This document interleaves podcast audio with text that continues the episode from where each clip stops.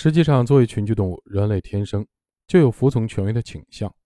在权威者的命令下，一个日常生活中的好人，也可能会对跟他毫无关系的人作恶。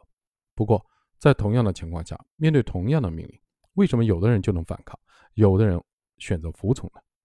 什么样的人更倾向于服从呢？服从其实是一种讨好，是无条件的服从。而这种顺从的背后，其实是恐惧。倾向于服从的人在恐惧什么呢？曾经有一位女性的来访者给我留下了深刻的印象。她好像把“好人”两个字写在了脸上，做什么事情都轻手轻脚，在任何情况下都会首先考虑别人的感受。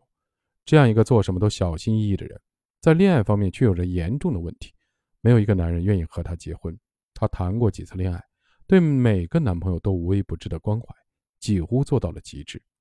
男朋友每天刷牙时用的牙膏，她都会挤好。接受他的咨询的过程中，我总会感觉到莫名其妙的愤怒，但我可以确定这种感觉不是我自己的，而是他甩给我的。我问他是不是在生我的气，他马上否认，并连连道歉，好像觉得冒犯了我一样。但我还是觉得他在生气，就让他谈谈男朋友相处时的细节。谈着谈着，他突然暴怒。那真的是一种极为恐怖的愤怒，他的双眼就像要喷火一样。他冲我咆哮时，我仿佛看到一张马上会吞掉我的血盆大口。紧接着，他也被自己的暴怒吓到了。后来我们一起探讨，他说这是他有记忆以来的第一次发怒，但心里极为畅快。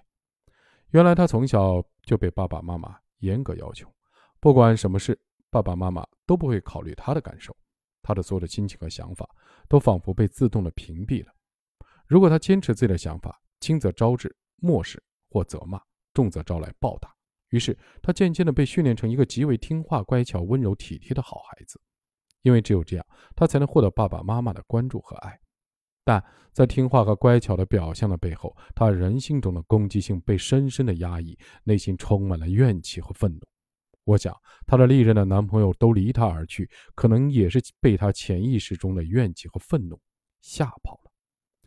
精神分析学认为，攻击性是根本的人性之一，是我们和他人形成连接的根本动力之一。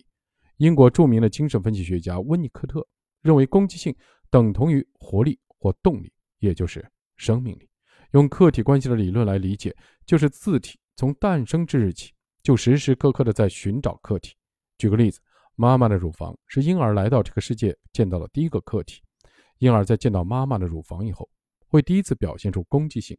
向妈妈的乳房发出攻击，去搓住乳房吮吸乳汁。有些婴儿甚至会把妈妈咬痛。如果这时候妈妈能以温情和接纳的态度欢迎婴儿的攻击性，婴儿的生命力就被妈妈点亮了。婴儿就会觉得这个世界对他来说是安全的，他就会进一步的发展自己的生命力，走向更大的外部的世界。但如果妈妈不接纳婴儿的攻击性，甚至反过来攻击婴儿，婴儿就会产生强烈的负疚感。会认为这个世界不欢迎他，他的生命力会因此消退。不仅婴儿，这个世界上的每个人都希望被其他人看见，希望有一面镜子能够如实的映出自己。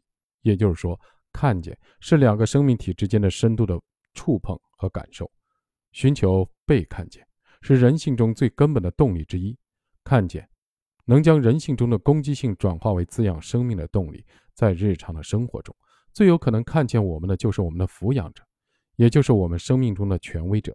因此，从某种意义上来说，服从权威是人的本能。